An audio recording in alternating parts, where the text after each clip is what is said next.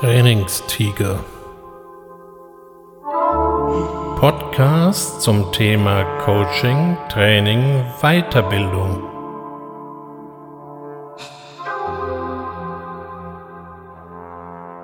Herzlich willkommen zum Trainingstiger. Sagen Sie, wissen Sie, was ein Stakeholder ist? Nein, ich meine kein neumodisches Grillwerkzeug, obwohl das bei den augenblicklichen Temperaturen und dieser Podcast wird Ende Juli aufgenommen, ja gar nicht mal so weit hergeholt erscheint, sondern ich meine den Stakeholder, der sich S-T-A-K-E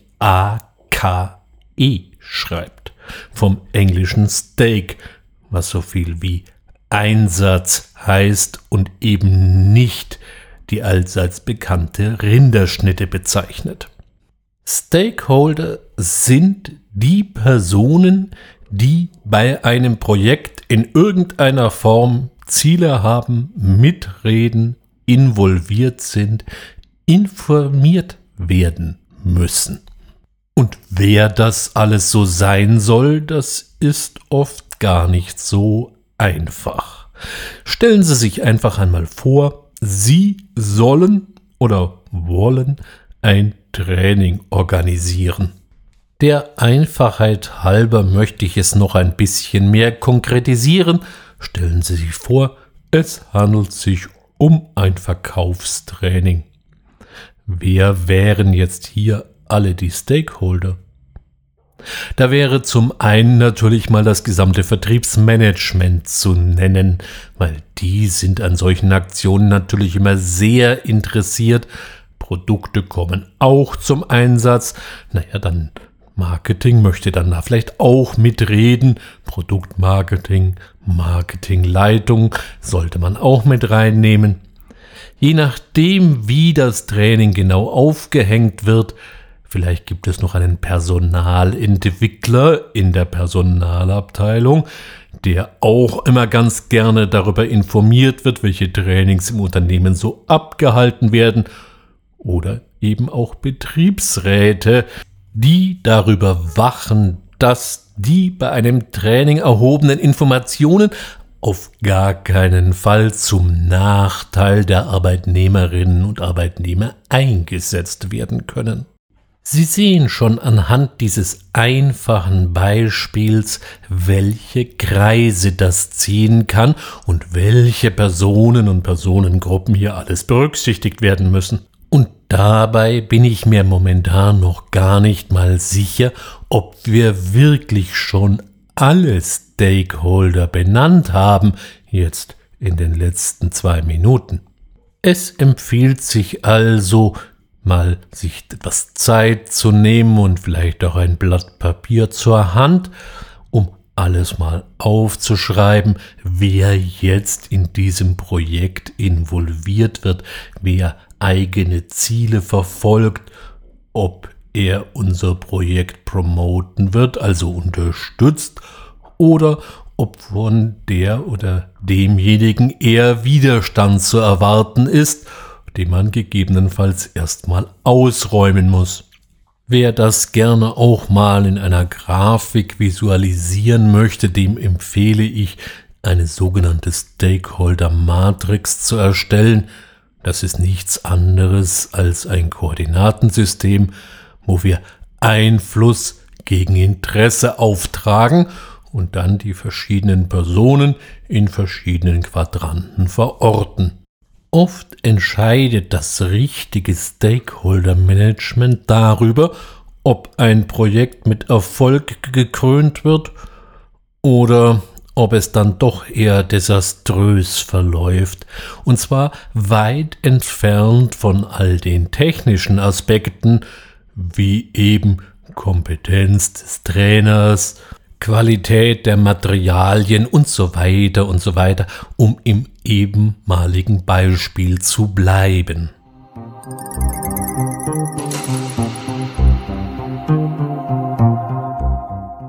Die nächste Frage, die sich nämlich dabei auch noch stellt, ist, wie ist mit den unterschiedlichen Stakeholdern zu kommunizieren und in welcher Frequenz und über welche Inhalte.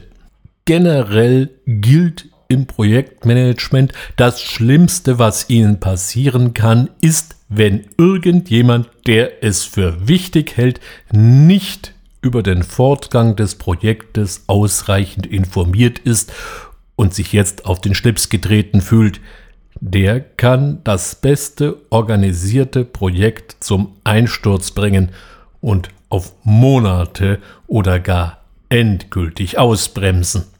Sicheres Stakeholder-Management auf der anderen Seite sichert darüber hinaus auch den Erfolg nach einem Training. Ich werde nicht müde darauf hinzuweisen, dass ein Training allein nur ein Schritt in die richtige Richtung, aber noch lange keine Lösung ist. Trainings vermitteln Wissen, Fähigkeiten, Erkenntnisse und die Möglichkeit, sie sich entsprechend ein bisschen einzuüben, wobei ich hier ganz bewusst ein bisschen sage. Es ist eben nur der Anfang. Der Transfer des Gelernten in die Wirklichkeit ist nicht nur ein wesentlich längeres Unterfangen, es ist auch ein wesentlich komplexeres. Und das richtige Stakeholder-Management kann sich spätestens im Transferbereich massiv auszahlen. Bleiben wir doch nochmal bei unserem Beispiel mit dem Vertriebstraining. Sie haben das Training vorbereitet, Sie haben alle notwendigen Stellen involviert und alle durften im Rahmen ihrer Möglichkeiten mitsprechen und auch ihre eigenen Wünsche und Vorstellungen formulieren. Gehen wir weiter und es ist Ihnen das Kunststück gelungen, dies auch alles in einem Training zusammenzufassen und einigermaßen adäquat umzusetzen. So weit, so schön. Doch jetzt beginnt die längere Phase des Transfers, das heißt der Überführung des Gelernten in den ganz normalen Alltag. Wenn Sie hier Ihre Stakeholder gut beieinander haben, können Sie in, bei diesen Aufgaben jetzt maßgeblich unterstützen. Natürlich trägt der Trainer auch eine gewisse Verantwortung, damit dieser Transferprozess in die Gänge kommt, doch in ganz vielen Fällen kann er ihn aufgrund der Größe der Organisation überhaupt nicht alleine bewerkstelligen. Das heißt, er braucht Unterstützer und die kommen wieder mal aus dem Bereich unserer Stakeholder. Während ich diese Episode hier vorbereitete, ist mir eine interessante Parallele aufgefallen, was eher aber aus dem Bereich des Coachings kommt. Und zwar der Begriff des Systems. Keine Sorge, ich will Sie jetzt an dieser Stelle nicht mit Verschwörungsmythen langweilen, die besagen, dass das System, was auch immer das sein soll, sie als normalen Bürger versklaven möchte und dass Tom Hanks und Angela Merkel gemeinsam hätten, dass sie das Blut von gefolterten Kindern aus den Stollen Österreichs trinken würden, um ihre ewige Jugend zu erhalten.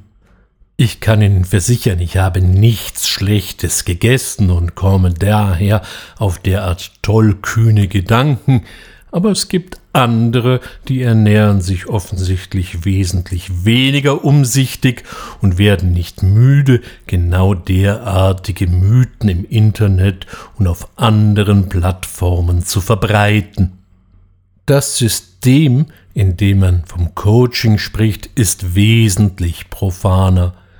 Es beinhaltet alle Regeln und alle Personen und alle Inhalte, die das Leben des Coaches oder des Kunden oder des Mandanten oder wie auch immer Sie die Person nennen wollen, die eben zu einem Coach kommt, in irgendeiner Form beeinflussen, manipulieren, steuern oder auch teilweise gesteuert haben.